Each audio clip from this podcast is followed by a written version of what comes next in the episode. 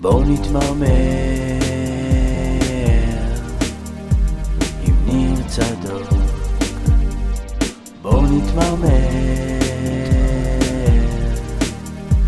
עם ניר צדוק. אז הפרק העשירי של בואו נתמרמר, הבאנו היום למילואים. אתה מתייצב למילואים?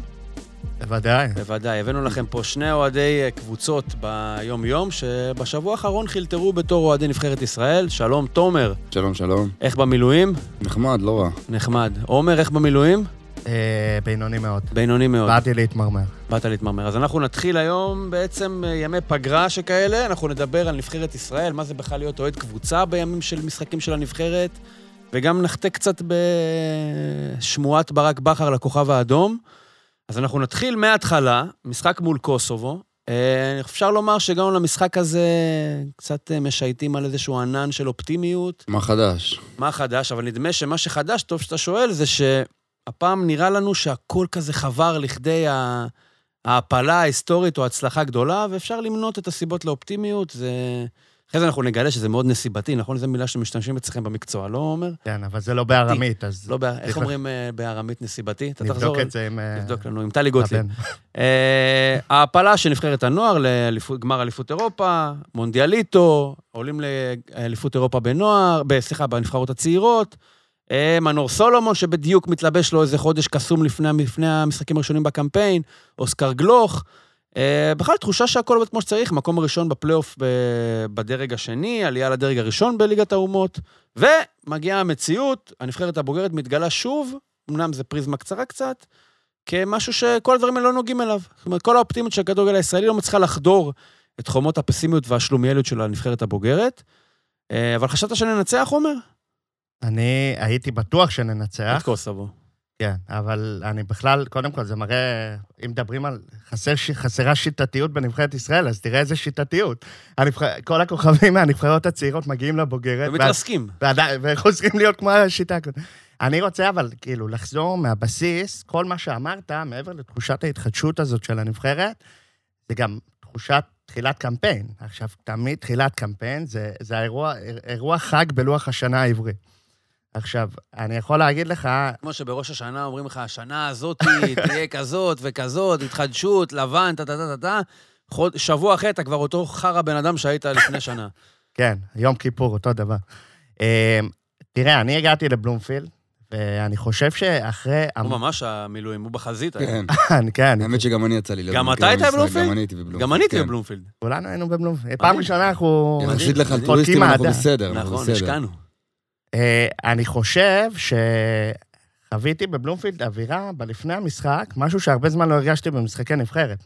אה, אפשר כאילו לדבר, להשוות את זה לקמפיינים קודמים, אבל זה היה נבחרת מאוד בינונית. זו נבחרת שלא מושכת קהל, אנחנו לא מדברים כאן על הדנמרק ועל הספרד ועל האיטליה שהיו פה, והיה תכונה מדהימה מחוץ לאיצטדיון. עכשיו, אני נשמע קצת כמו דני דבורין בשירים ושערים, אבל בתור אחד שהיה במשחקי נבחרת, גם גדולים וגם בינוניים, וגם כזה ברגעי כבר התרסקות של קמפיין, היה אווירה מדהימה.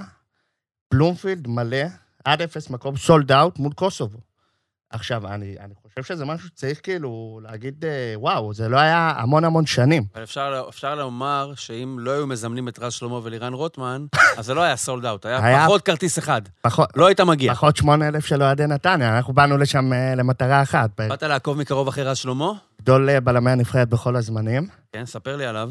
נפל שלצערנו... קורבן לחוסר הניסיון של מיגל ויטור. היבריס, היבריס. אה, לא, הוא בא קצת, אה, האמת, עם האף למעלה בצורה די בוטה, לדעתי, מול כל... תראה, רז שלמה הוא שחקן... אתה רואה אותו ביום-יום. כן, בליגה הוא כבר עונה וחצי, לדעתי, כאילו, בוא, בוא לא ניכנס לזה, אבל ממש בין ה... ב top חמש, אוקיי? זה מצחיק שאתה אומר ב top חמש. top שלוש. אני- בסגל אני- של אני- הנבחרת... אני לא מצליח לחשוב על חמישה בלמים טובים בדיוק, בליגה. בסגל לא, הנבחרת היו בליגה. שני בלמים. לא, אני מדבר על הליגה. לא, בסגל הנבחרת. היו שני בלמים. מעולה, אני מבחינתי הוא top שלוש בלמים בליגה, אוקיי? תתווכח איתי על אה, סק וויטור, לא יודע. אתה יודע מה, תן לי את החמישי. ישראלים, עזוב אני, אותי אני, מזרים. אני רוצה להיכנס פה, עכשיו, אנחנו נדבר בטח בהמשך על זהבי ופה ושם, אבל מה שלי הכי הפריע, אמיתי, איך אלחמיד לא, ואני לא אומר את זה מכובע של אוהד הפועל חיפה, איך אלחמיד לא בנבחרת? אתה יודע, מדברים על זהבי ועל כל מי שלא מופיע, עכשיו אני מסתכל, יש להם, יש להם סוג של תחליפים, זאת אומרת, יש לך שון וייסמן, טי בריבו, ואז אני מסתכל על הבלמים. יש לך את מיגל ויטור שהוא מאוד מבוגר, ורז שלמה נכנס בגלל שון גולדברג, פצוע, לא פצוע, ואז אני מסתכל, אני אומר, בואנה, אלחמיד הבלם הכי טוב בליגה בעיניי, בשתי רמות מעל כולם. מבחינת יכולת נטו. עכשיו, הוא, זה הוא לא מדהים מבוגר. שבלם יש בו משהו שאתה בטוח שרז שלמה הכי טוב. כל אחד יש לו את הבלם שלו, שאומר, שלי לא, הוא הכי טוב. כי אני הוא לא תקופה- צריך להפתיע אני את תקופה לא, החזקתי בדלתי שנייה. כלפי אורל דגני, כן? אין בעיה, אבל אני מסתכל באמת על אלחמיד, בוא נסתכל עליו רגע, לפני שהוא בא לבאר שבע, הפועל חיפה, שיחק באירופה, היה טוב, גם אז, במשחקים הבודדים שהוא שיחק בנבחרת, הוא היה מצוין. עכשיו, הנתונים הפיזיים שלו, גם העוצמות הפיזיות מבחינת כוח, מהירות, אני חושב שלנבחרת כמו ישראל, זה חיוני להביא בלם כזה. יודע מה אני ולא חושב? דיברו על זה בכלל. שלחלק של הפועל חיפה בסיפור של אלחמיד, יש משמעות לזה שהוא לא זומן.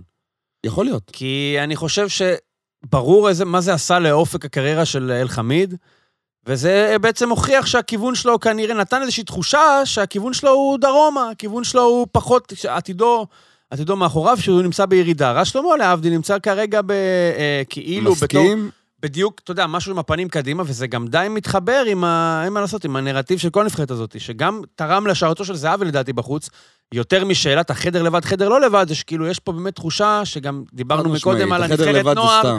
נבחרת נוער ונבחרת הצעירה, שכאילו, בואנה, זמן הצעירים. למרות שאתה מסתכל, מה בין הנבחרת הנוער, לגבי התחושות שלנו, לגבי מי שמשחק היום בנבחרת הבוגרת. מי. נמצא שם? יודע מה, אז למה למקין לא בסגל? סתם דוגמה, אני סתם, סתם כי זורק. בדיוק כשאתה אומר, למה הוא לא בסגל? כי הוא לא מתאים. הוא לא מספיק טוב כרגע, אני לא יודע מה יהיה בעתיד, כרגע הוא לא מספיק טוב. אני, הנקודה שלי זה שאלחמיד, באמת, אני מסכים איתך. אלחמיד יותר טוב כיוון שלמה? כן. אני אומר לך את האמת, אלחמיד, לא, מה זה מופרך? אלחמיד, הבלם לא הכי מופרך, טוב בארץ היום. הבלם הכי טוב בארץ היום. אני, אין לי ספק על זה. בוא, אה, פערי הרמות כל כך גדולים אה, מרז שלמה? אני חושב כן, בסוף אם אנחנו מחפשים חלופות, כן, אבל... אה, בסטנדרטים האלה, לא המילה חד משמעית לא יכולה להיות, זה, אתה יודע, זה, זה צו יודע אחד שמקדים מה? צו אחר בחצי אתה יודע שריון. מה, עומר אמר פה שרז שלמה בא אה, טיפה נינוח מדי, זחוח אולי, אני לא כל כך מסכים, אני דווקא אוהב את הביטחון הזה, אבל אם כבר מדברים על ניסיון, אלחמיד היה ב- באירופה, שיחק בקבוצות, שיחק במפעלים אירופאים, אם כבר מדברים על ניסיון וטיפה על שקט בנבחרת הצעירה הזו, אז כן, אני חושב, שוב, אתם לא תצליחו לשכנע אותי אחרת, אני חושב שהמקום של אלחמיד, לפני ויטור גם, כי אם כבר מדברים על הקטע של הכיוון דרומה, לא דרומה, בוא, ויטור מדהים, אבל הוא גם מבוגר. הוא גם מבוגר. אתה גם לא יכול לרוץ איתו אני חושב קדימה. שאם מנבחרת ישראל תוציא כרגע את מיגל ויטור מההגנה, בכלל יש שם תוהו ובוהו אני וחושך. איתך, זה סתם להעביר נקודה פה. אני, שורה תחתונה, מה שאני בא להגיד זה שזה אפילו לא עלה בדיבור. דיברו על אצילי ועל זהבי ועל זה, ואני אומר, בואנה, יש לך פה בלם, שהוא כנראה הכי טוב בארץ היום, וזה בכלל לא היה בדיבור למה הוא כן זומן, לא זומן, וידוע שהבעיה של הנבחרת מתחילה שם. עכשיו, יודע מה? לא בהרכב, שיהיה אפילו בסגל, אלטרנטיבה כמגן ימני, הוא יכול לשחק בכמה עמדות.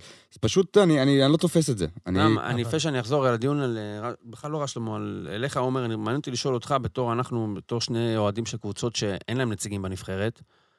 אה, מדברים תמיד על, על השחקנים והזיהוי שלהם הקבוצות על דרך השלילה. זאת אומרת, זהבי מגיע לחיפה, שורקים בוז. או למשל, שחקן ערבי בטדי, שורקים אולי יותר בוז.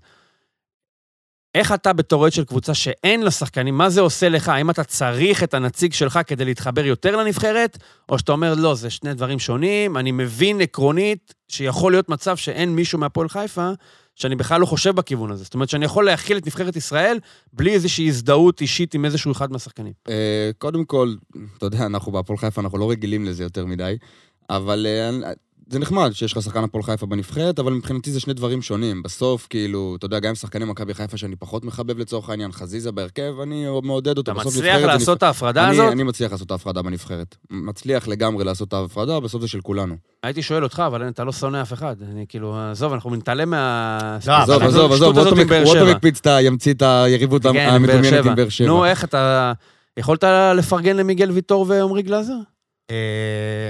אה, קודם רבלסים, המרוקאים וזה, בצד? לא, כן, שמים את זה בצד. לא, אבל אני חושב שבאמת, כאילו, מחוץ לעניין של... אותך אני אשאל אחרת אולי, עד כמה באמת שהם כן נמצאים שם, מוסיף איזשהו אקסטרה של זיהוי בדיוק. או התרגשות? בדיוק, אז זה מוסיף התרגשות, אבל תוך כדי, תוך כדי ההתרגשות, כלומר, נגיד בקמפיינים קודמים, שכמעט ולא היו שחקני נתניה, אם בכלל דני עמוס שוער שלישי כאלה. סבא אולי קצת. יס, כן, אבל הופעה, הופעות בודדות, אז גם לפני זה, בשנים שלפני זה, אז לא היה נציגים לנתניה, עדיין הלכתי למשחק של הנבחרת, כלומר, זה לא, רז שלמה הוא לא זה שבגללו קניתי, בזכותו קניתי את הכרטיס.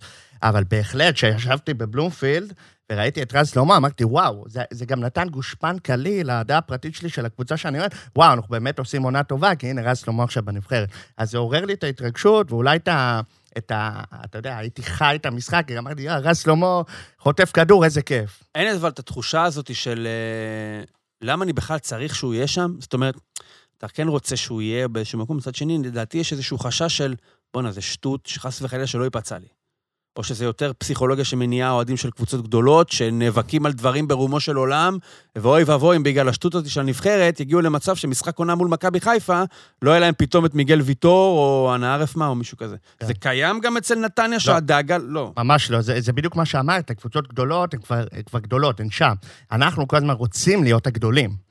אוקיי, אז זה שרז שלמה, זה נותן לי עוד איזה טיעון, להגיד, כן, נתניה היא קבוצה גדולה, כי רז שלמה שם. זה- המוביליות החברתית של... אה, כן, רז שלמה דרך כן. אה, אה, להימנות על הנבחרת. אז סיימנו- סיימנו באחד-אחד, הטעות של רז שלמה, אתה מסתכל על זה בתור אבא של אוי ואבוי, מה הילד שלי עשה? אני, אני מסתכל על רז שלמה כשחקן... או שאתה אומר, זה בכלל אלי דסה, אני מפיל עליו הכל. לא, אז אני אגיד, כאילו, רז שלמה זה בן אדם שההתרגשות לא משפיעה עליו, למה? כי רז שלמה היה רז שלמה. במשחקים של נתניה, אוקיי, לא כל משחק, אבל הוא עושה, הרי מה, מה זה היה? הוא כזה סוג של יצא לדריבל, פתאום כזה... ברח לו הכדור. כן, ברח לו. עכשיו, הוא עושה את זה המון במכבי נתניה, המון. רוב הפעמים הוא מצ- הוא מצליח, כי אתה יודע, שחקנים קצת... זאת אומרת, הבאנו לכם את כל החוויה של נכנס- שלמה. פה את נכנס. לנבחרת. פה נכנס אגב מבחינתי האלמנט הזה של הניסיון, אתה יודע, רמה אחרת, ואתה לא יכול להרשות לעצמך בנבחרת לעשות טעויות כאלה. אני אהבתי את המשחק של רז אתה רוצה שלמה. שאני... אתה- אני... אני אומר לך קח את את האמת. אלחמיד שלך, למשל. אני הייתי הוא-. הוא בכלל יוצא לטיולים. אני הייתי במשחק נגד סלובניה, בחוץ, שנגמר שם, אה, הפסדנו 3-2, אני לא טועה, נכון? הפסדנו 3-2 בסלובניה. אלחמיד כן, היה שם כן, מגן. שמאלי, אם אני לא טועה, או איזה נכון, משהו נכון, כן, מחולטר כן, כן, אחר. זוכר, נכון. יצא, אתה יודע, התחיל לטייל, כל משחק נמשך קדימה. עכשיו, זה היה יותר קל במערך ההוא, ספציפית של הנבחרת, לא משנה. וגם, קיבלנו שם גול זה היה עליו. במשחק ו- שהרצוג אמר it's not funny anymore. בדיוק, זה- נכון. אה, רז שלמה, אבל... אה, איזה העיבוד של בירם קיאל שם, וגם... כן. רז שלמה, מבחינת, הוא שחקן, זה מעולה שלבלם יש ביטחון. תומר מאוד צודק כאן, שהעניין הוא באמת בגישה, שאתה בא עכשיו לשחק מול קוסובו, אל תבוא בגישה שאתה בא לשחק מול נס ציונה. כי מול נס ציונה הדריבלים האלה עובדים בדרך כלל, אבל אבל כן, אתה יודע מה, זה טוב שאמרת נס ציונה, אני חושב שכקולקטיב של, אני לא יודע אם השחקנים עצמם? כאוהדים, לא, אני חושב שבאנו בתחושה. של אנחנו משחקים מול נס ציונה. זאת אומרת שביום הספציפי הזה, של פתיחת קמפיין, בבלומפילד מלא, למרות שזו לא יריבה גדולה, קוסובו הוכנסה על ידינו לתוך הנישה הזאת של נס ציונה. נכון. כל העולם היה בשבילנו נס ציונה. שווייץ בסדר, שווייץ בלתי מושגת. אבל אני חושב שאיזשהו קונצנזוס, לפחות תחושתי, אצל אנשים, זה שהבית הזה הוא שלנו לקחת, וכאילו זה אתה יסתדר בסוף אתה יודע, שאנחנו אתה נהיה שומע מקום את השם של שני. המדינה הזו קוסובו, מדינה שקיימת מ-2008, אם אני לא טועה, זה זה שם שלא... זה לא שם של מדינה גדולה, גם אתה כאילו אומר קוסובו, אה, בטח זה קשה בגיל. לאוהד וזה." הרגיל לעשור, כן. מבחינתנו זה נכנס לתוך הבליל של הנבחרות האלה, שזה לטביה, אה, כן, אסטוניה, אה, אנחנו בכלל לא אני מבדילים זה. שדווקא לדרג כאלה. אוהדי הכדורגל המבינים, כמו- כמו מי שיושב פה יודעים שיש בלם של כן, נפולי. יש את מוריץ' החלוץ, יודעים שיש אמיר רחמני, כן. אז זהו, אז אני דווקא, אני דווקא, אתה יודע, לפני המשחק נגד קוסובו, אמרתי, מי אלה? אוקיי, סבבה, יש לך את כל הכתבות על הבלם מנפולי והחלוץ ממיורקה והאחלה, ואז אמרתי, אוקיי, מה, מה מסביב? כי אני לא הכרתי את קוסובו, גם אני באתי בגישה הזו שאנחנו, זה לא הייתה גישה שאנחנו פייבוריטים, זה הרבה יותר מזה, זה פייבוריטים בגדול, כאילו. אתה יודע, ואז אתה מסתכל, אתה רואה את רשיצה משחק בגלטסראיי, אתה רואה את אחד מטורינו, ואחד מהבונדסליגה, ואז אתה יודע, אני מסתכל, ובסוף אנחנו התחלנו פה את הדיון, את הפרק הזה, ברז שלמה ממכבי נתניה, וחצי מההרכב שלנו בסוף זה שחקני ליגה ישראלית, ליגה בינונית ומטה, ואז אני מסתכל על הסגל של קוסובו, הרוב משחקים שם באירופה, בליגות גדולות, בין אם משחקים יותר, בין אם משחקים פחות, לדעתי קוסובו יותר טובים מאיתנו. גם ראיתי אותם, אתה יודע, היינו כולנו באצטדיון, ראיתי אותם, הם יותר טובים מאיתנו. אתה מסוגל לדמיין מה קורה פה עם הנבחרת הזאת, שאתה אומר שהיא יותר טובה, עושה תיקו בבית עם אנדורה? אתה יודע מה קורה פה? זה, זה כבר סיפור אחר. והנה, הם עשו תיקו עם אנדורה. אין בעיה, ועדיין, הם יותר טובים ממך בעיניי. אני... שווים? לפחות שווים? אנחנו לא, אנחנו לא פייבוריטים. בוא נעבור, אתה רוצה עוד מעט נפתח את הסגל שלהם, נעבור שחקן-שחקן. אם אתה בא, אתה יודע, מוריד את אז הדגל מה ישראל, הסיפור בתחושה מוריד את דגל האופטימית הזאת? זה, זה מה זה... אה, למה זה קשור? למה אני יכול לחבר את זה? אני- אני חושב, קודם כל, אני לא מסכים עם הטענה הבסיסית, כי אני חושב שמ-2010, 11, 12, אוהדי הכדורגל בישראל, או כל הכדורגל הישראלי, עבר התפכחות. אני מחזיר אתכם לקמפיינים של שווייץ וקרואטיה, שאמרו, זה הבית הכי קל בעולם, אנחנו נעלה למונדיאל. מוקדמות מונדיאל 2010, לפני כל זה... הקשטן, תקופת קשטן. כן, אה, בתקופות האלה. עמית בן שושן וטוטו תמוז שם. היה, היה אחרי זה קמפיין אחרי זה את יוון וקרואטיה, כאילו תמיד קיבלנו שתי נבחרות שהתבררו כמפלצות, ותמיד היה לנו אופטימיות חזקה. ומה קרה אחרי זה? הגיעה איזו תקופת שבר שהבנו שאפילו צפון אירלנד, זה, זה, הבנו את המקום שלנו. אני חושב שמאז, תמיד השיח הציבורי סביב הנבחרת היה, אוקיי, אנחנו באמת כאילו לא גדולים, לא ניצחנו את קרואטיה, יוון בקמפיין ההוא, אז ברור שעכשיו באים לצפון אירלנד ומסתכלים להם בעיניים, כי, או שהם ההפך, כי, כי הם ברמה שלנו. אז אני לא חושב שאנשים הגיעו זכוכים לקוסובו מהבחינה הזאת של רק קוסובו, כי עברנו את הימים, אנחנו כבר חיים בתקופות שהגדילו את היורו, ונבחרות כמו ווילס עולות ליורו, ו- וצפון מקדוניה, נכון, ב- ביורו האחרון. אז, אז כבר יש איזו התפתחות של הציבור בישראל על זה שנבחרות כמו קוסובו, הם לא אנדורה, הם לא אסטוניה של פעם, או אסטוניה-לטביה, שזה דרג אחד מעל אנדורה. מבינים שזה כאילו נבחרות שהן ברמה שלנו פחות או יותר. אבל אנחנו נבחרת שהגיעה למשחק פתיחת קמפיין בבית, עם אצטדיון מלא, עם שחקנים בפורמה נהדרת, אוסקר גלוך ומנור סולומון שלא מפסיק להפקיע, ואפילו רז שלמה שהוא מליגת העל, אבל הוא עושה עונה וחצי מדהימות, ומיגל ויטור בכושר, וכאילו, אתה אומר, סך הכל, יש כאן פוטנציאל טוב וצעיר. אז אני חושב שהזכיחות לא באה כי... למה? זה, בגלל שזה קוסובו. לא, לא כי זה קוסובו. מעריכים את קוסובו, אבל אנחנו יודעים שאנחנו גם שווים משהו, ואם קוסובו הם ברמה שלנו, אז אנחנו בהחלט יכולים לעשות כאן תוצאה טובה. אני חושב שזה, מכאן זה בא. כמה הקרבה האמוציונלית שלכם לנבחרת ישראל? זאת אומרת, הרי יש לכם סרגל מדידה, זאת אומרת, אתם... זה לא כל עולמכם הספורטיבי, אני אגיד את זה בעדינות. יש לכם קבוצה שאתם אוהדים, באופן טוטאלי ומוחלט. ומאחת לשלושה חודשים מגיע הברייק הזה, החלון הזה, שאתה כאילו אמור לזהות, להגיד, אני גם ישראלי, אוקיי? אני, אני אמור לאהוד את הנבחרת הזאת גם. זה, זה משהו שבא לכם, אתם צריכים לאמץ את עצמכם להגיד, אני אוהד נבחרת, או שזה, וואלה, כן, מחליקים לזה בטבעיות, באמת כמו מילואים שקראנו לזה. אז אני, אני חושב שאני מאוד ציני לגבי הנבחרת, וההתרגשות שלי מגיעה עם תקוות או עם הצלחות. כלומר, אבל בכללי אני די אדיש, אני עוקב מסור במרכאות, כאילו, אני תמיד עוקב, אני תמיד, לא הולך לכל המשחקים בכל הקמפיינים, אבל להרבה מאוד משחקים, ואני תמיד רואה בטלוויזיה, ותמיד קורא, מחכה לפיד נבחרת בטוויטר, שזה משהו גדול. אה, אבל אני ציני לגבי זה, כי אני כבר כל כך למוד אכזבות, שאתה זוכר, היה לנו משחק פעם, את המשחק פתיחת קמפיין באזרבייג'אן, מוקדמות מונדיאל 2014. נכון, אחד אחד. דודו עוואט, עד היום הכדור לא הגיע לקו השער, מסתכל וחוט... אז תמיד זה יצר אצלי תחושת ציניות כזאת, שאני מחכה לטריגר הזה שידליק אותי. נגיד עכשיו, עכשיו הייתי כאילו באקסטזה. מה זה אקסטזה? והתרגשתי. אבל כשנכנס הגול הראשון שקיבלנו, והוא גול, כאילו, אתה אומר, אם כבר היינו צריכים לקבל גול, אז שהוא יהיה ככה. בלם, מאבד בחצי שלו, דסה שובר את הנבדל, לא באשמתו אולי, כן, שם את הרגל, מנסה להרחיק גול עצמי, זה כאילו, בואנה, זה הכי פטאלי שיכול להיות, ואתה הזכרת את הציניות, זה כאילו, אני חושב שנבחרת ישראל, גם דיברתי על זה בפרק שעשיתי עם האוהדי נבחרת, אני אגע בזה אחרי זה גם, שזה זה כלי לציניות, אתה אמור לשפוך לבפנים, לנקות רעלים על הדבר הזה. זה כאילו נמצא שם כדי שתהיה הכי מניאק שאתה יכול להיות בתור אוהד. אולי דברים שאתה מתקשה לפעמים להגיע עם הקבוצה שלך, כי אתה באיזשהו מקום באמת אכפת לך. כאילו, אתה גם נזהר בכבודה באיזשהו מקום. אתה לא רוצה יותר מדי להעליב אותה, כי אתה אומר, בוא'נה, היא שלי בסופו של דבר, כן? וכאילו, הנבחרת, אתה יכול ב- מאוד בקלות ממש להתנתק מהדבר הזה וממש להסתכל על זה כמו אויב, כאילו זה אויב שלך. זה משהו שנועד באיזשהו מקום, שתפיל עליו את כל הרעל שאתה אולי לא יכול לנקות ב- על הקבוצה שאתה אוהב. וכאילו, אני חושב שהמשחק הזה, רק דבר אחד היה חסר לו מול קוסובו בשביל לתת את החוויה השלמה של נבחרת ישראל, ושזה ייגמר באופן מוחלט של ניצחון או הפסד. הרי התיקו הזה הוא מין סוף סתום כזה, כן? שכאילו, כן. מה קורה? אני, אני הרי רוצה או לצאת מגדרי... רק היה חסר, שדקה 90 נקבל את הגול הזה. בדיוק, אני אומר, ו... או לצאת מגדרי, באופן לא פרופורציונלי, או לקטול מישהו באופן שאני ארגיש שאני ממצה את הפונקציה, ובעצם נוצר לך פה אחד-אחד מה קורה, ועוד אחרי זה אתה הולך למשחק שתרצה מה שתרצה לבקר, כמה שתרצה לבקר, ושווייץ בחוץ. אתה יודע שלנצח אתה לא תנצח, ולכעוס באמת או לבקר אמת אתה לא יכול. כאילו יצאנו מהשני משחקים האלה, בלי באמת איזושהי מסקנה, או בלי יכולת לחרוץ. האמת שאני יצאתי, זה, אני, יצא, אני אגיד לך... אתה מיואש? לא מיואש, אבל שוב, הציפיות, הציפיות אה, מול, מנבחרת ישראל מראש הן לא יותר מדי גבוהות, אבל אני חייב לומר שהיה איזושהי, לפחות אצלי, אדישות של יחסית הרבה שנים לנבחרת בגלל כל ההיסטוריה, ואז דווקא בתקופה של אה, ווילי ואנדי, אה, דווקא זה, זה הדליק אצלי שוב את הניצוץ, כי אני מאוד אהבתי את, את הקמפיינים תחתם. כי גם אם התוצאות לא היו מי יודע מה, אני הרגשתי שאנחנו מגיעים לכל מגרש ובאים לשחק. ויש תוכנית משחק ברורה וסדורה, ואתה רוצה לתקוף, ואתה רוצה לנסות להכריע, ואתה רוצה לנסות לעשות דברים יפים. ובשני המשחקים האלה, אני ראיתי נבחרת, בעיניי, ממש חלשה. נבחרת שבלונית, לא מאומנת. עכשיו, ברור שזו נבחרת, וזו נבחרת חדשה, ועד שזה יתחבר, אבל החוסר תיאום בין כל ה-11 שחקנים על המגרש היה מטורף, גם בין ליידנר למנור, ובין הבלמים, זה היה פשוט נראה בעיניי רע. אני הרגשתי כאילו אני רואה את הפועל חיפה, נשבע לכם, זה היה פשוט רע בעיניי. כאילו אז- לא...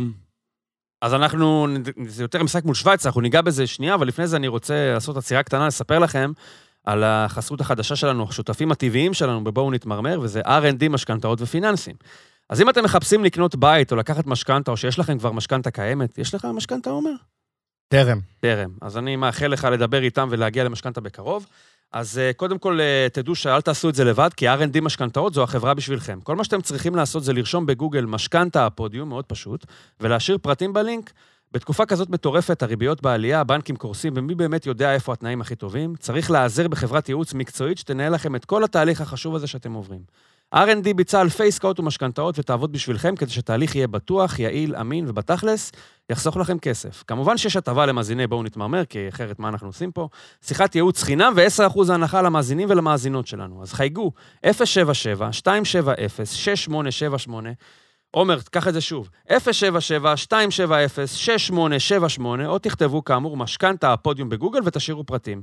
הלינק יצורף גם לפרק, וה-R&D ייקחו את זה משם, וידאגו לכם לכל מה שאתם צריכים. אז יאללה, כיף שאתם איתנו, ועכשיו בחזרה לפרק, נוחתים בשוויץ, ז'נבה, פדרר, בקאם ביציע, נבחרת ישראל עושה המכנסיים.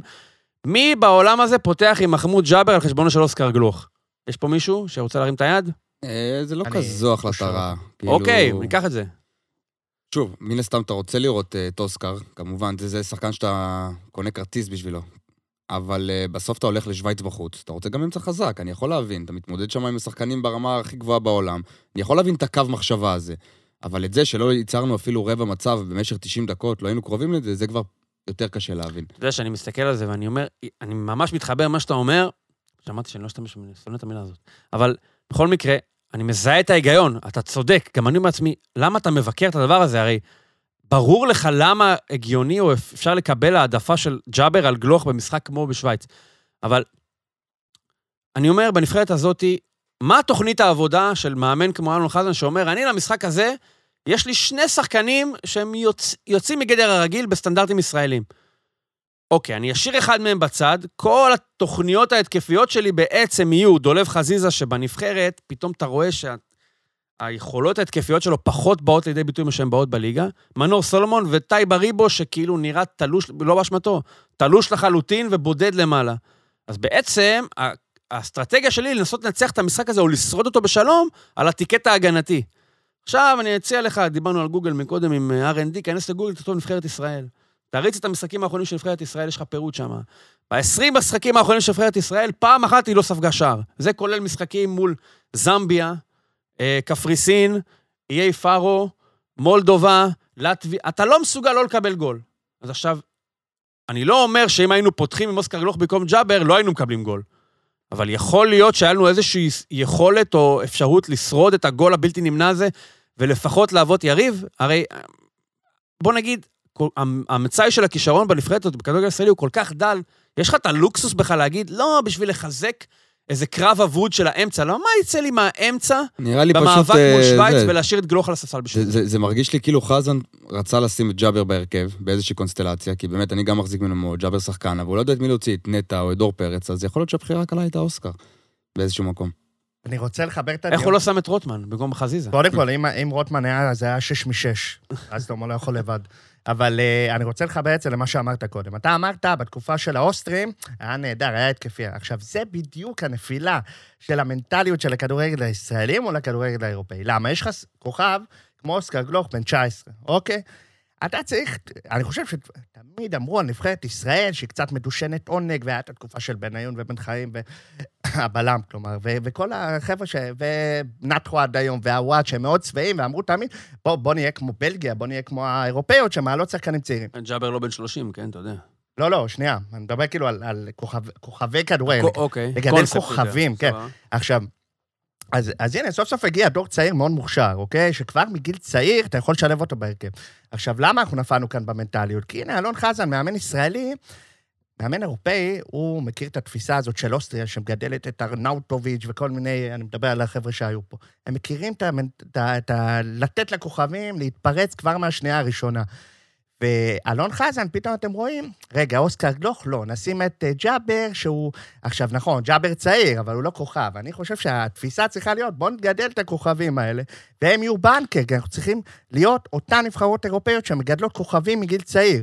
ואם היה כאן מאמנים אירופאים, אני, אני קצת כאילו לא, אני סולד מההתלהבות האדירה סביב האוסטרים, אבל כן, היה שם תשתית, מנטליות אירופאית, שבמקרה הזה, האוסטרים היו שמים את גלוך, וגלוך אתה אולי... יודע מה היה- אצל האוסטרים שהכי אהבתי? הייתה דרך ושיטה והם הלכו איתה בכל מגרש. וזה מה שלא אהבתי פה, שהשינויים האלה, הטקטיים האלה פה, הנה עכשיו ג'אב, יודע מה, יש לך את אוסקר? אני איתך, ניר, יש לך את אוסקר? החלטת שהוא הכוכב שלך? הוא מנור. החלטת שאתה משחק עם אז זה שניים playmaker? ועוד תשע? מה, כן. כן? אתה משחק עם playmaker, אתה משחק עם... אתה, יש לך מנור ואוסקר שהם מעל, והם גם צעירים וכל מה שדיברנו.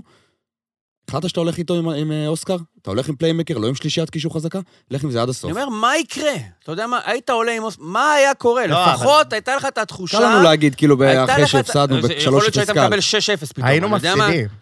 כן, אבל אני אומר, לפחות הייתה את התחושה, אני אומר, אני לא, לא חושב שמאמן צריך לנהל את האסטרטגיה שלו ככה, אבל מה היה למבקרים לומר?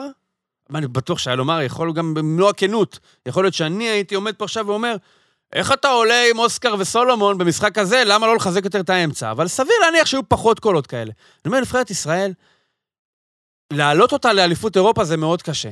אבל אין פה כל כך הרבה תרחישים שמהם צריך לבנות, לבחור, שאתה יכול לפספס פה. תעשה את המשהו כאילו די common sense. אתה אומר שזה ה basic, להעלות את כן, שניהם. ת- תשים את שניהם, הרי יש פה איזושהי הבנה, אני אגיד לך מה, מאמן באיזשהו מקום, יש לו את הזכות שלו להחליט, מאמן נבחרת, מה הוא מעדיף. על- הוא גם סוג של הערכה של דעה ציבורית. זאת אומרת, הערכה באלף. וברור לנו מה קורה פה, דיברנו, הסכמנו על סיבות לאופטימיות שנובעות מההצלחה של נבחרת צעירה, נבחרת הנוער, גמר... מה זה, מה זה גמר אליפות אירופה בנבחרת הנוער? זה אוסקר גלוך ועוד עשרה אנשים. אז עכשיו, אני לא אגיד לך, ת- ת- תזרוק באמת, דיברת על למקין. לא, למקין לא מתאים. ישראלוב לא מתאים, קנצ'פולסקי לא מתאים. הם לא שם עדיין, מי עוד היה שם בנבחרת? טוקלומטי, לא מתאים עדיין. לא יודע, הלוואי יהיה בעוד השוער שלוש של שנים. יודע, נתניה. הייתה שם, שוער של נתניה. הייתה שם איזה אבל זה חוסר גלוך. שים את גלוך בפנים, כי אין לך משהו יותר מזה. ו... גם אתה צריך לגדל אותו באיזשהו מקום, אתה צריך לתת לגלוך את ההופעת בוגרים הזאת בז'נבה, דווקא כי מול זה אחת עזוב, הטובות באירופה. עזוב את הלתת לו את הניסיון וכל זה, אני חושב שבסוף, כמו שאמרת, כל, כל, כל משחק אנחנו סופגים גול, לא משנה נגד מי. כשראית את הנבחרות הצעירות, מה שהנורא נורא בועט לעין, שלטנו. ניסינו לשלוט, שיחקנו קרוב. הכדורגלן הישראלי הוא טכני, ותו לא, לצערנו. הוא לא פיזי, ואין לו שום אלמנטים אחרים במשחק חוץ מהטכניקה. לפחות לנסות לשחק כדורגל, להניע כדור, לייצר איזה משהו. ואגב, מה שלי הכי הפריע בשני משחקים האלה, לדעתי בטלוויזיה לא קלטו את זה, אתם שניכם הייתם באצטדיון, היה נגד קוסובו שהוא הכניס את... אה, מאשדוד, ברח לי השם. את אה, כנען, אה. מאשדוד. רגע, מה זה היינו באצטדיון? אתה היית באצטדיון גם? מה, לא, אני גם הייתי, אני אומר, אתם הייתם אה, באצטדיון, אוקיי. ואז אתה רואה שהוא מכניס את כנען, ובמשך חמש דקות, היה גם וייסמן ובריבו במגרש, אף אחד לא הבין מי משחק איפה. ראית את כנען הולך לקו, ואז הולך לאמצע, ואז אלון חזן צועק, והם כולם... חמש דקות, עכשיו, אני אומר, רבאק, זה החילוף ראשון שלך. זה חילוף שאתה בא איתו מהבית. החלטת, החילוף הראשון שלך להכניס את כנען. במצב שטי בריבו ווייסמן משחקים ביחד, לא תרגלת את זה באימונים? מצב שאתה נכנס לפיגור או בתיקו ואתה רוצה להכריע את המשחק ואתה מכ... יכול להיות, זה אבל גם שנבחרת באיזשהו מקום, בסופו של דבר זה טייבה ריבו וכנען, שלא לא מנוסים יותר מדי בנבחרת. מרגישים דקות אחרונות. של לחץ מאוד גדול, להשיג תוצאות, לא להשיג תוצאות. אבל הכנסת אותו, הכנסת את כנען, לא אמרת לו, אתה הולך לקו, אנחנו משחקים 4-4-2, אתה הולך לאמצע, וייסמן הולך לקו. זה היה נורא נורא בולט ליין.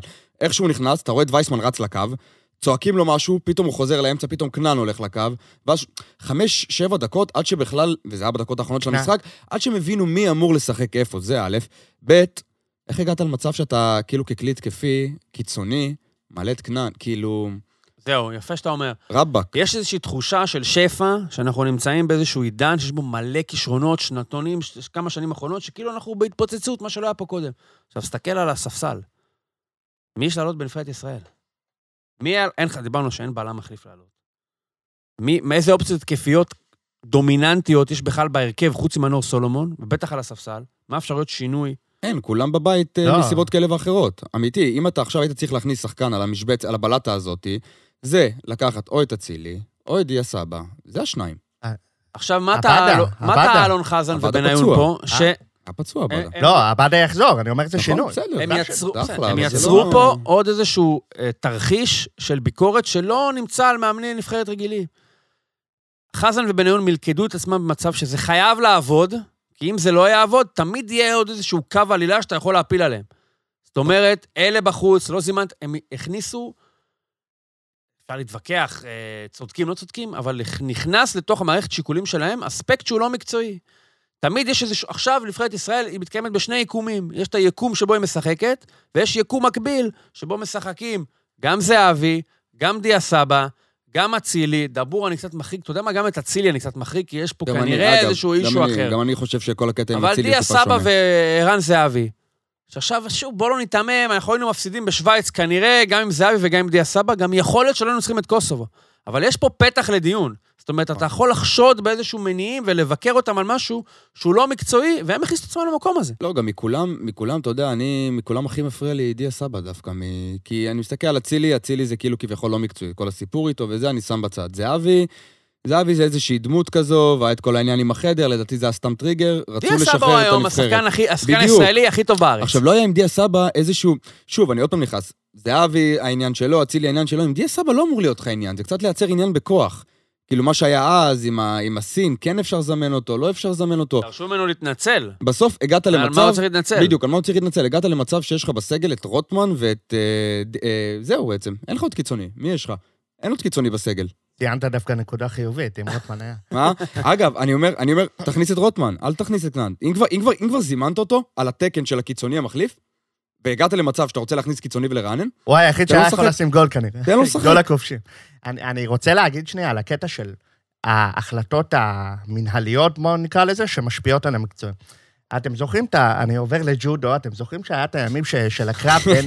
מעבר- זה מעבר טבעי. אני... אני... נבחרת ישראל, אה. כן, עד כמה, איזה- איזה קטגוריות משקל? רוצים הצלחות כמו בג'ודו. אתם זוכרים שהיה את הקרב בין אה, שלזינגר לירדן ג'רבי, שאליס שלזינגר הייתה כאילו ג'ודאית מאוד אה, כאילו מוכרת ומוערכת. לא, רגע, זה, זה, אני בונה את הטיעון. היא הייתה זה. והיה בדיוק את אה, ג'רבי, הצעירה הלא מוכרת, ופונטיו, זה, אז הוא, הוא החליט בכל הכוח ללכת אה, הג'רבי, ג'רבי. ושלזינגר היה פרז, אה, כאילו, אה, היה נהי בכל התקשורת. היום היא זכתה כבר בתואר אצולה הבריטי, מזמן נהיה מכל זה. עברה לבריטניה, כן. הנקודה. שלי, היה כאן דמות מקצועית מאוד חזקה, אוקיי? שעשתה החלטות מאוד לא פופולריות, ושנים אחרי זה הביאה תוצאות. עכשיו, מה, אני, מה הנקודת פתיחה שלי פה? אני אומר שנבחרת ישראל הייתה צריכה מישהו, במרכאות, שיעשה שינוי, או בלאגן, או דברים שהם לא קונצנזוס, אוקיי? מהבחינה הזאת, בוא, תשאיר את סולומון בחוץ. אגב, לא, אני, לא, אני, מה- אני ממש לא. בעד, אני ממש בעד כל הניקוי אתה, אבל אורוות מה הזה, הבעיה שלי? זה לא מהלך שנעשה בגלל שהוא לא קונצנזוס. כן. אבל זה מרגיש כאילו הם התאהבו בזה קצת. כאילו, ברור, כאילו, לא, רגע. זה התחיל מזהבי ואז, ואז כאילו, אני גם עכשיו לא כל יודע אחד מה זה ש- התאהבו כל אחד שלא מיישר. קו, יאללה. זה יותר התאהב מהתאהבו, אני גם לא הם- יודעת הם כמה זה התאהב. זה לטוב ולרע הם ביחד בזה. אה, אתה יודע, זה, כאילו, אתה מכיר את האופנועים האלה? נכון שיש לך את הסירה ליד? אז רק אחד נוהג. תאמינו לי, עולם הדימוי בפרק אבל- הזה אבל חוצה רק- גבולות. רק אחד אה, עם ה... מה זה, יש שם הגה בכלל? מה זה זה עובד? אני עוד לא יודע מה יהיה.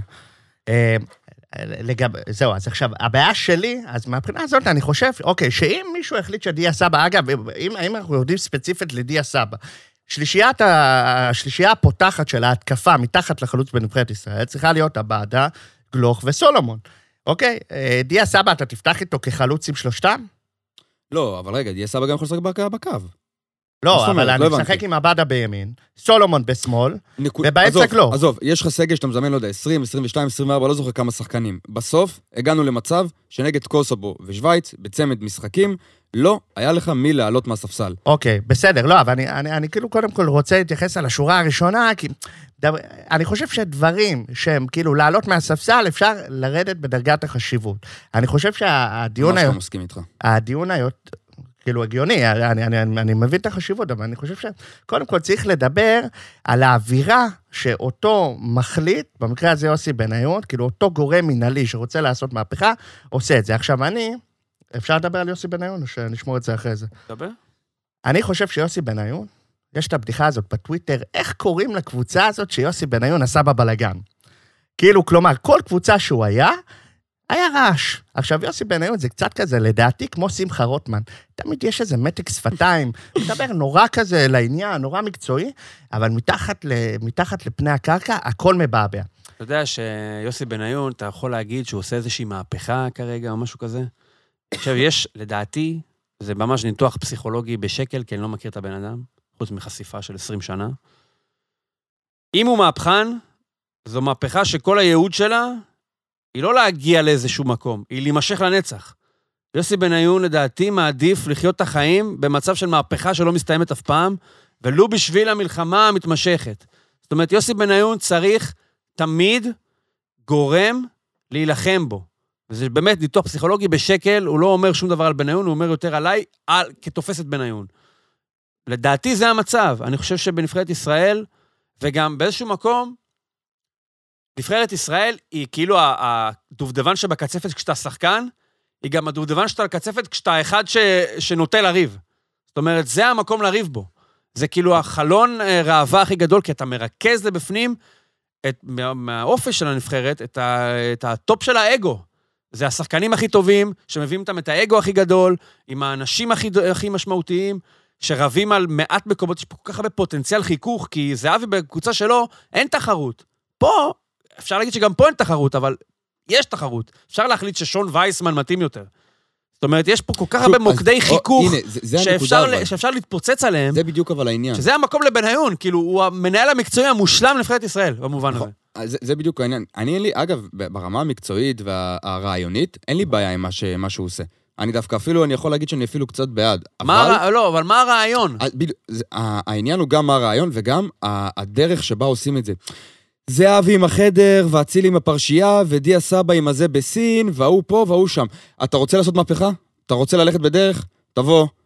אצילי, להוציא- אצילי לא משחק, ולא ישחק בשנתיים הקרובות, וגם לטובת אצילי, אתה יודע, מסכן אצילי, בכל הבין לבין לזה, היה עדיף שאיך שיצאה הפרשה, יגידו, אצילי מושעה לשנתיים או לכל החיים, אבל לחתוך את זה. זהבי, לבוא, להכניס אותו לחדר, להגיד לו, ערן, יש לנו את טאי בריבו ושון וייסמן, הם חלוצים לוחצים, הם הדור החדש, אנחנו רוצים לתת לדור החדש, אתה לא תישן בחדר לבד, אתה לא ככה, א', ב', ג', תנו לו את הכבוד, תנו לו להחליט, תיפרדו כראוי. אחרי זה אתה הולך לדיה סבא, אנחנו לא אוהבים את דיה סבא. לא עכשיו, הוא היה צריך להתנצל, הוא כן התנצל, הוא לא התנצל. מקצועית, אנחנו חושבים שדיה סבא לא מתאים לנו, הייתי מכבד אותם, אבל כל הרעשי רקע, כל התירוץ לכל שחקן שהם לא רוצים להזמין, מסיבות כאלה ואחרות, כל ההמולה מסביב, תבואו תגידו, אנחנו הוא לא חוש- בנבחרת, אנחנו וזהו. חושבים יותר שהדברים האלה הם נגזרת של בן אדם שלא יודע להתנהל נכון, ולכן אה, אה, לא אמר לו דוגרי, ויצא איזה בלאגן ונהיה... אני לא בטוח שזה ככה. זה מדיניות. בדיוק. כן. זה לא, זה, זה, זה לא משהו שקרה בטעות. אני חושב שמה שאנחנו תופסים כשולי, או כפחות חשוב בסיפור, לא בהכרח כולם תופסים את זה כפחות חשוב בסיפור. אני חושב שבנבחרת ישראל, ההסתכלות על... אני חושב שעניין חדר הוא שולי לחלוטין, הוא, הוא, הוא, זה סתם הוא אבל. זוטות, ועכשיו מה כל כך אבסורד שעכשיו לכולם יש דעה בנושא הזה. מי, אני, למה בכלל צריכה להיות לי דעה עם מי הוא ישן? כאילו, היום לכל אחד, כן, הוא צריך לישון לבד. לא, הוא צריך לישון ביחד, כי זה נבחרת. מי יודע זה? איזה- מי זה- מבין בזה בכלל? אבל שם אני חושב שהסיפור הזה עם, האנש, עם האנשים הספציפיים האלה, זה לא השולי. האנשים האלה נמשכים ל- לזה כאילו כמהות, בשבילם זה מהותי. זה אבסורד בעיניי. הקטע המצחיק, ראיתי איזה, צי, איזה ציוץ בטוויטר, הכנסתם אותי לטוויטר. אה, ש- נרשמת? אה, וואו, כן, כן. הצלחתם, הצלחתם להכניס אותי לעניינים.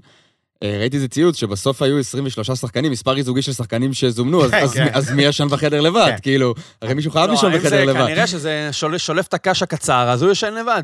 אבל. לא שזה יהיה משהו שיש לו זכות אה, לזהבי. הנושא הזה, אם פתחנו את נושא החדר של זהבי, קודם כל טלנובלה טור- טורקית מדהימה. אה, זה לא ייאמן כמה יוסי בניון הוא חתול רחוב של כדורגל. זה, הוא פשוט הוכיח ב, ב, בעניין הזה שהוא פשוט מומחה מדהים, מספר אחת בארץ זה כדורגל. בן אדם עבר בכל חדרי. הלבשה. אה? כדורגל ישראלי. לא רק ישראלי. עבר בחדרי הלבשה של אה, באר שבע וחיפה, וווסטהאם, וליברפול וצ'לסי, ו- וזה לא יאמן שהוא לא שכח את. השכונתיות. הוא למד גם את משחקי הכוח. יוסי בניון גאון, למה? הוא רצה להילחם, במר, במרכאות, הוא רצה להראות מי הבוס, הוא הלך על ערן זהבי, כאילו, זה, זה דמות ש, שסביבה ראש הנחש. המון, המון אוהדי מכבי תל אביב, למשל, שמאוד מרגישים מחוברים לזהבי, והמצב רוח שלהם לגבי הנבחרת משתנה, הוא הלך על, ה- על הדג הכי גדול. עכשיו, הוא עשה את זה בחוכמה, הוא לא עשה לנו איזה, אתה יודע, התחיל... כן, יוסי בניון הוא קוטל, זה ייאמר לזכותו, הוא קוטל דרקונים, הוא לא כן. מתעסק בג'וקים. אמרתי לך, מתק אתה שפתיים. אומר מלכלכים, אבל זה, כאילו, משהו נכון. שלו שלו. כן. נכון? הבן אדם ידע שהדרך להוציא את ערן זהבי, המקצוען, זה שחשוב לו האגו, זה חש- שחשוב לו תמיד להיות בפרונט ולהיות טוב, והוא באמת הביא תוצאות טובות, הוא ידע שחדר... לא, לא, ערן, אתה שחקן נהדר, אתה מדהים, אתה טוב בשבילנו, אבל אתה פשוט לא יכול לישון עם עוד מישהו לבד, בח... עם עוד מישהו בחדר. זה הבעיה שלנו, כאילו, זה לא, זה, זה לא אנחנו. אני גם חושב שזה כמו עם הימורים, בסופו של דבר אתה מתחיל אולי בהתחלה בכסף קטן. בסוף, הדרך היחידה לקיים ריגוש זה להעלות, הרף הימור, הסך הימור עולה. ואני חושב שבניון נמצא כרגע במקום שאתה יודע, מה, יש כל כך הרבה משקל, הוא לא יכול להפנות את זה למישהו עם פחות, אה, פחות אה, אבל, משקל אה, סגולי מזהבי. זאת אומרת, אבל- זה חייב אבל- לא המכוון של אתה יודע מה זהבי. ממש מפריע לי בכל הסיפור הזה? שימו לב, גם- כמה אנחנו פה, והתקשורת ובכללי, כל הזמן בניון, בניון, בניון. איפה אלון חזן? יש לך מאמן פה. יש פה מאמן שלא שומעים ממנו, הוא כמו איזה חתיכת עציץ. יסלח לי אלון חזן, כבודו במקומו מונח, אבל כל הדיבור זה בניון. עכשיו, הוא מנהל מקצועי, עכשיו, אני לא יודע מה הגדרת תפקיד בנבחרת למנהל מקצועי, אבל זה אמור להיות משהו טיפה, טיפה מעל, וזה מרגיש שכל ההחלטות, הכל נעשה על ידי הצוות, אבל בסוף יוסי עושה מה שהוא רוצה, ואלון חזן מיישר קו. לדעתי, זה בגלל שבניון הוא יותר משמעותי כפרסונה מאלון חזן. אני חושב שגם יותר קל לי לתפוס, כמה שזה אבסורד אולי, כי אין לו ממש ניסיון או קבלות בתחום, שבניון יהיה המנהל המקצועי של נבחרת ישראל, כי זה כאילו מרגיש כמו תפקיד שהתכלסיות שלו היא לא חייבת להיות מגובה במשהו. זאת אומרת, אתה לא צריך לבוא עם ארבע אליפויות כדי להיות המנהל המקצועי של הנבחרת. מה שאתה כביכול כן צריך אולי אם אתה המאמן. ואני חושב שיותר קל להבין איך בניון נהיה מנהל מקצועי של נבחרת, ויותר קשה להבין למה אלון חזן נהיה המאמן של הנבחרת. עכשיו תגיד לי, הוא היה בנוער, הוא עלה בזה, והתקדם עם הזה, ונבחרת צעירה והכול. בכל זאת, זה כאילו מרגיש שמבין שניהם, בניון יותר הגיוני שיימצא שם, ופחות אלון חזן. גם אה, יש אומרים שהוא עושה עבודת קודש בעיריית אשדוד, אז אולי זה גם אני לא היה... יודע, יש איזה דיבור כזה, אין לי מושג, לא נסתבך פה. אני, אני דווקא רוצה להגיד, אני, אני אתמוך לכאורה, דווקא לכאורה. ב- ב- במבנה הארגוני הזה, אוקיי? כולם יוצאים נגד, אני אנסה לתמוך בו. יוסי בניון, אוקיי? הוא לא איזה מנהל טכני, ילך חוז, כל מיני שמות הולנדים כאלה שמביאים, שאוקיי, הוא יארגן לנו עכשיו את הכדורגל הישראלי, הוא למד כן, שיטות... משהו מאוד תיאורטי כזה. כן, הוא יעשה לנו תהליכים תוכנית ארוכים. לעשר שנים שלא מחזיקה אפילו חצי שנה. וזה. יוסי בניון, אנחנו כולנו מכירים את הפרסונה, הוא הכדורגל הישראלי. יוסי בניון זה, זה מר כדורגל ישראלי. ברגע שאתה מביא אותו, אוקיי, וגם הוא הוכיח לנו את זה עד עכשיו, הוא לא בא להיות מנהל מקצועי של תוכניות עבודה ל-20 שנה ותו לא, הוא בא לנהל את העסק. עכשיו, אני מבחינתי, מעולה, יופי, בא מנהל מקצועי שמנהל את העסק. אם בא מישהו בהגדרת תפקיד כזאת, וזה הוא, הוא, מה שהוא מתיימר להיות וזה מה שרוצים שהוא יהיה, אז זה מצוין, כי אני רוצה מישהו שיתווה דרך בנבחרת ישראל, אבל דרך אמיתית, לא כזאת שמושפעת מכל מיני רכשים או מתוכניות עבודה כלליות. כאילו, בסוף אני רוצה שמישהו ינהל את זה והוא בוס, אוקיי? הוא בוס לעניין הזה. עכשיו, אם יוסי בניון הוא כזה בוס, הרי תמיד אנחנו מתלוננים על כל מיני סיטואציות שקורות הרבה פעמים בקבוצות, שמנחיתים אה, מנהל מקצועי שכאילו אמור לשלוט בהכל, ומאמן חזק, ואז הם לא מסתדרים, ואנחנו אומרים, רגע, אבל המנהל, הבעלים מתערב, המנהל המקצועי היה צריך... אז הנה, פה ההתאחדות לכדורגל עבדה כמו שצריך. מה קרה? שמו ין ויאנג. שמו צנטריסט כמו יוסי בניון, מנהל, מנהל על כל כאילו של העניין הזה. תחתיו, מנהל חזק, שכן רוצה לרדת לשטח, וכן עושה את זה, וכן נכנס למסדרונות של חדרי ההלבשה, וראיתי אפילו שמישהו העלה תמונה שהוא כאילו נראה כאילו הוא אומר משהו ב- מבלומפילד למעלה לצוות המקצועי, בשוויץ זה היה. מה הוא צריך תחתיו? שקע ותקע. הוא בא. פקיד, אוקיי? פקיד. עכשיו, זה סבבה להיות פקיד, אוקיי? אלון חזן הוא פקיד כדורגל ישראלי, אפשר להגיד אפילו טוב. כאילו, אני שומע את האיש, אני מאוד אוהב לשמוע את האיש, אני חושב שהוא פרשן טוב, יש לו כזה נחת אה, רוח מסוימת, אני חושב שכאילו הוא מודל, מודל לחיקוי, כאילו, במובן של הספורט הישראלי, כאילו, אם הייתי שחקן נוער, והוא היה המאמן שלי, אני חושב שהייתי אוהב אותו ומעריך אותו. כאילו, אני, ממה שאני ראיתי. נכון שהוא לא אימן קבוצות גדולות, אבל הוא עבר, הוא, הוא הפקיד המושלם. הוא גדל בהתאחדות לכדורגל, עבר בנערים, בנוער, נכון? איזה נבחרת הוא לא עבר. ואז מגיע הרגע הזה שיוסי בניון הצנטריסט צריך טכנוקרט, פקיד כזה. אז הנה, אלון חזן הוא, הוא מושלם, הוא ידע לעבוד איתו, הוא מכיר את הארגון. אז אני לא חושב שזה כזה גרוע. פה, הוא לא, מאמן נבחרת לא ממציא את אומרת, אה, הכדורגל. לא- זה לא היה עובד ביחד עם אה, יוסי בניון, מנהל מקצועי, ואייל ברקוביץ', מאמן הנבחרת. בדיוק. בדיוק. עכשיו, גם אתה לא אומר, בוא, נבחרת, אה, זה, זה לא עכשיו רן קושוק במכבי נתניה, צריך לקחת 11 שחקנים, לעשות איתם המון מערכי משחק. בסוף, אלון חזן הוא איש כדורגל אה, נהדר, יודע כדורגל, עבר בכדורגל, יוסי בניון, איש כדורגל, הרבה ידע. אוקיי, מגיעים עכשיו, אתה, יש לך כמה, ארבעה ימים לארגן את השחקנים האלה? אמרת על אה, קנאיין, שנכנס, לא יודע מה לעשות. אה, בסוף זה הרבה מום גם. אה, אני בוחר תצ- אותו, אני הולך איתו. כן. תציג פיגורות. אני חושב עם כל האווירה שהייתה לפני המשחק סביב הנבחרת, בסוף הייתה איזושהי ציפייה לראות איזה משהו חדש, מרענן, ובסוף הגענו מול קוסובו בבית, 30 אלף בבלומפילד, כל מה שנאמר, והיה כדורגל מאוד שבלוני, כאילו, אני לא מסתכל רגע על התוצאה, אבל אני אומר, אתה מתחיל התקפה, גלאזר מוציא לוויטור או לרז שלמה, או נטע לביא או דור פרץ באים לקבל את הכדור, מנסים לדחוף את הפס, כאילו לעבור את האמצע לאוסקר או למנור.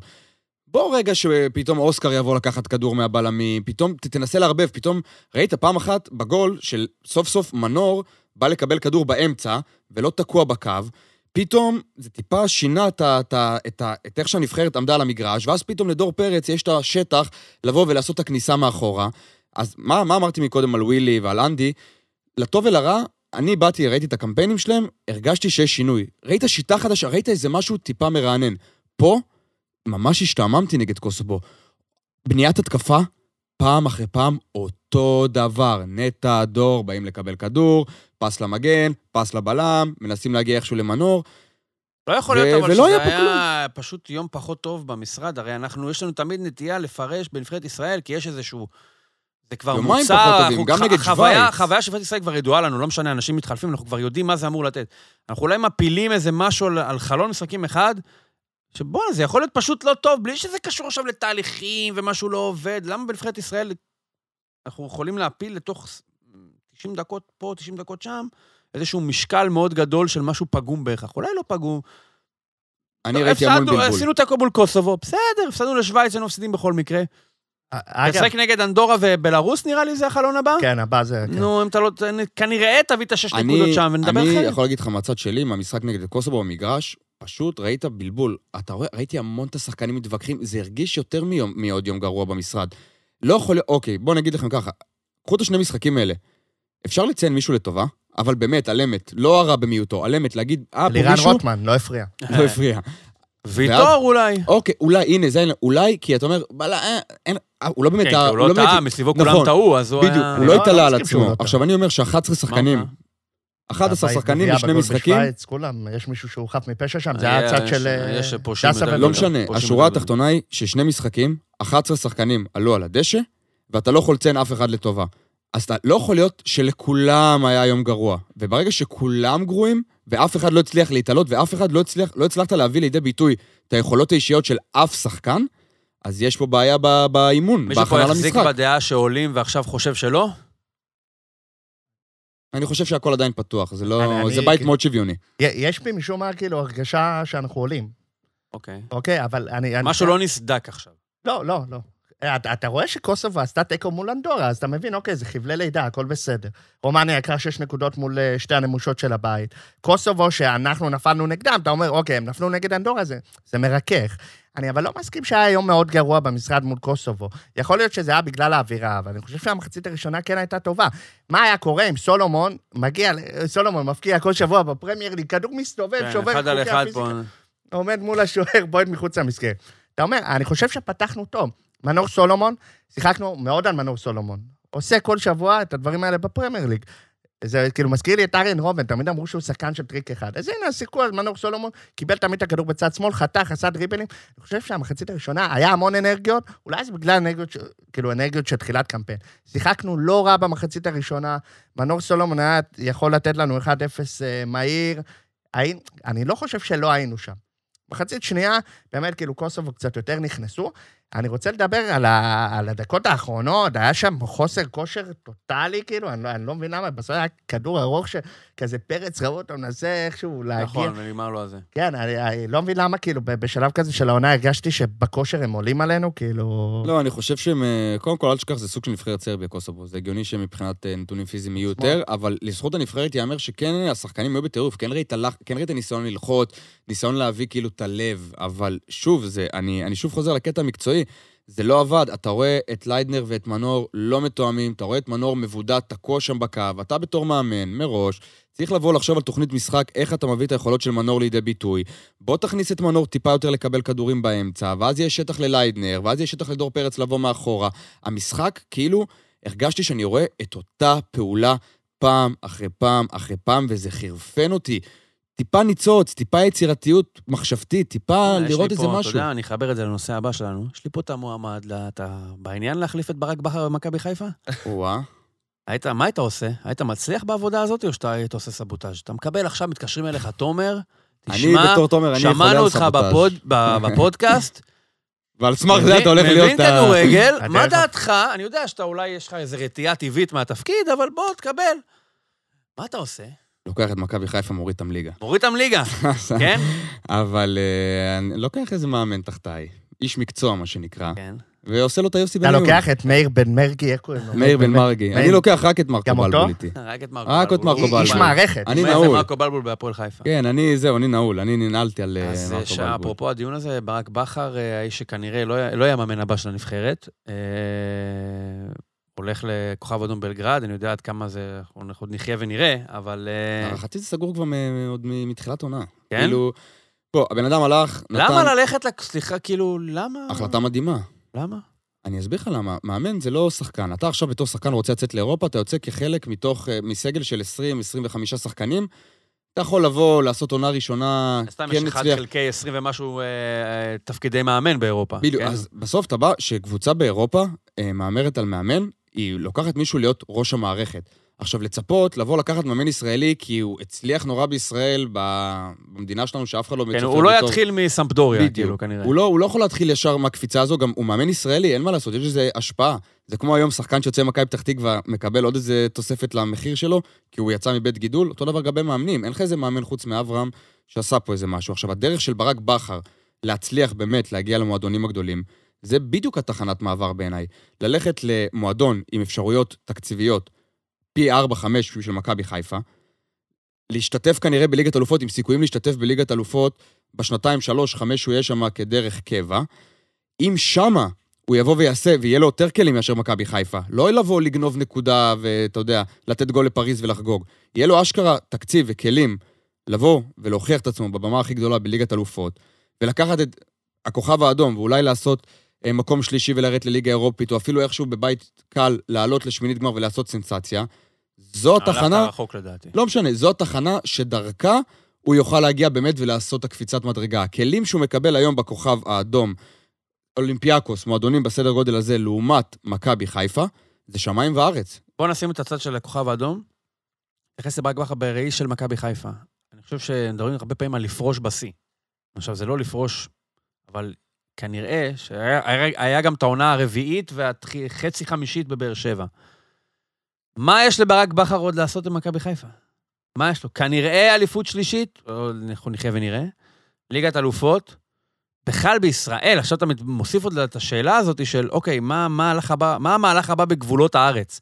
אתה אומר, היה באר שבע, בטח היה אז בז- בזמנו שהוא עזב את באר שבע, היה את האתגר הזה שאף אחד לא מצליח במכבי חיפה. מעניין האם ברק בכר יוכל לעשות... מה, עכשיו לא נשאר פה כלום. כן צריך לצאת ולסיים את הדבר הזה, לא? לנסות, יש פה, יש פה עוד משהו להשיג. מה כבר. ה, מה זה כבר המוטיבציה שאנחנו או. היעד או האתגר בלעשות, מה, תיקח אליפות רביעית עם מכבי חיפה? בדיוק, זה העניין. אני חושב שאנחנו נורא מזלזלים בכוכב, כי מכבי חיפה הדיחו אותם, וזה, הכוכב מועדון בסדר גודל זה לא, מטורף. זה לא כוכב אדום בלגרד כמו ההרגשה אולי ש... אוקיי, סיימת, זה כמו משחק מחשב. סיימת את המשחק. הרמה הכי קשה, סיימת את המשחק, מה עכשיו תעשה? תמשיך לשחק בו? סיימת, לא? אז באיזשהו מקום אפשר להגיד ש... שברק בכר עבר על הקבוצה הכי גדולה בארץ כיום, בכושר הכי טוב, מכבי חיפה, עבר על מי שכרגע היא שלישית, אבל הייתה זה הפועל באר שבע. אז כאילו בארץ, נכון, הוא כאילו יכול רק למכבי תל אביב, נכון? זה, זה מי שבסדר גודל שלו. יכול. אם לא חיפה, אז זה כנראה רק מכבי תל אני אביב. מניח שהמעבר, מעבר לשאלת המאמן הישראלי במכבי תל אביב, גם לעבור מחיפה למכבי תל אביב זה קצת אה, לא נראה לי נכון, לא. אבל זה לא חייב להיות מעבר ישיר, בגלגול, בסיבוב. מעבר למדיניות בדיוק, של אז עכשיו- מכבי. אחרי אירופה, זה כבר כאילו מנקה את השולחן באיזשהו מקום, ובאמת אולי אה, מאפשר חזרה לדבר הזה. כן. עכשיו, אני, אני רוצה לדבר, אז, אז כאילו בארץ, אני שם את הדברים על השולחן, יש לו, נכון, רק עוד אופציה אחת. עכשיו, יש כזה קטע בכדורגל העולמי שנוטים לדבר אה, בערגה על קבוצות שפעם היו אימפריות מאוד גדולות, כמו אה, הכוכב האדום בלגרד, דינמו קייב, לא יודע, אפשר למצוא הרבה קבוצות כאלה שתמיד כזה בשירים ושערים או כל מיני דברים כזה, רדסטאר וזה, נכון? תמיד יש כזה איזו תחושה מיתית לגבי הקבוצות האלה. הכוכב האדום בלגרד, בואו נתייחס ספציפית, היא מועדון בליגה ספק מכורה, פתוח של שתי קבוצות, שכרגע, בשנים האחרונות, הכוכב האדום בלגרד באמת... הליגה הישראלית היא ספק מכורה. ליגה לא. של שלוש קבוצות. לא, לא, לא, לא. אני אומר, אבל בסרביה, באמת יש שם כאילו בעיה, כאילו... אני חושב שיש שם גם הימורים. זה דברים כאילו לא הכי קשרים, זה באמת ליגה ברמה מאוד נמוכה. אם אני ליגת לא, העל... אני, סליחה, אני קשה לי עם זה. קשה לי עם ה... אני לא, אני, אתה מבין, אנחנו יושבים פה, ואומרים, הליגה הסרבית, אה, עזוב, לא נכנס לא, למכורה אז- למכורה, ליגה לא, ברמה אבל זה נמוכה. טבעי שגם... לא, גם- אבל גם- זה- גם- בסוף, אנחנו לא צריכים להיות אה, צודקים. רגע, שנייה, טבעי אין בעיה, שנחשוב על בסוף, זה. רגע, שנייה, לא. מנור סולומון, מנור סולומון אה, הג- הגיח לכדורגל הישראלי דרך קבוצה ישראלית, מכבי פתח תקווה, בתור ילד צעיר, ראה פוטנציאל, יצא החוצה. תסתכלו על נבחרת סרביה, על השחקנים שיש בנבחרת סרביה, הם, אנחנו מדברים על ליגה, לא הנבחרת. אין בעיה, אבל אני אומר, גם החבר'ה האלה שהם יותר צעירים, בסוף, ברובם, עוברים דרך הליגה הזאת. זה שחקנים שעכשיו הם לא מוכרים, ועוד כמה שנים יהיו מהשמות הכי מוכרים בעולם. זה אה. ליגה ברמה, ארבע רמות מעל ישראל. אז אה, קודם כל, אני חולק עליך מאוד. אני לא חושב שצריך לעשות חוט מקשר בין ליגה לנבחרת. סבבה, הסרבים מגדלים הרבה שחקנים, יוצאים בגיל 18 מרדניצ'קי או כל מיני קבוצות כאלה. ו- וויבודינה. ויוצאים- זה לא אה? משנה, הסתברות ספורט. אני חושב שזה העיר של סלובודן דראפיץ', אז אה, כבוד.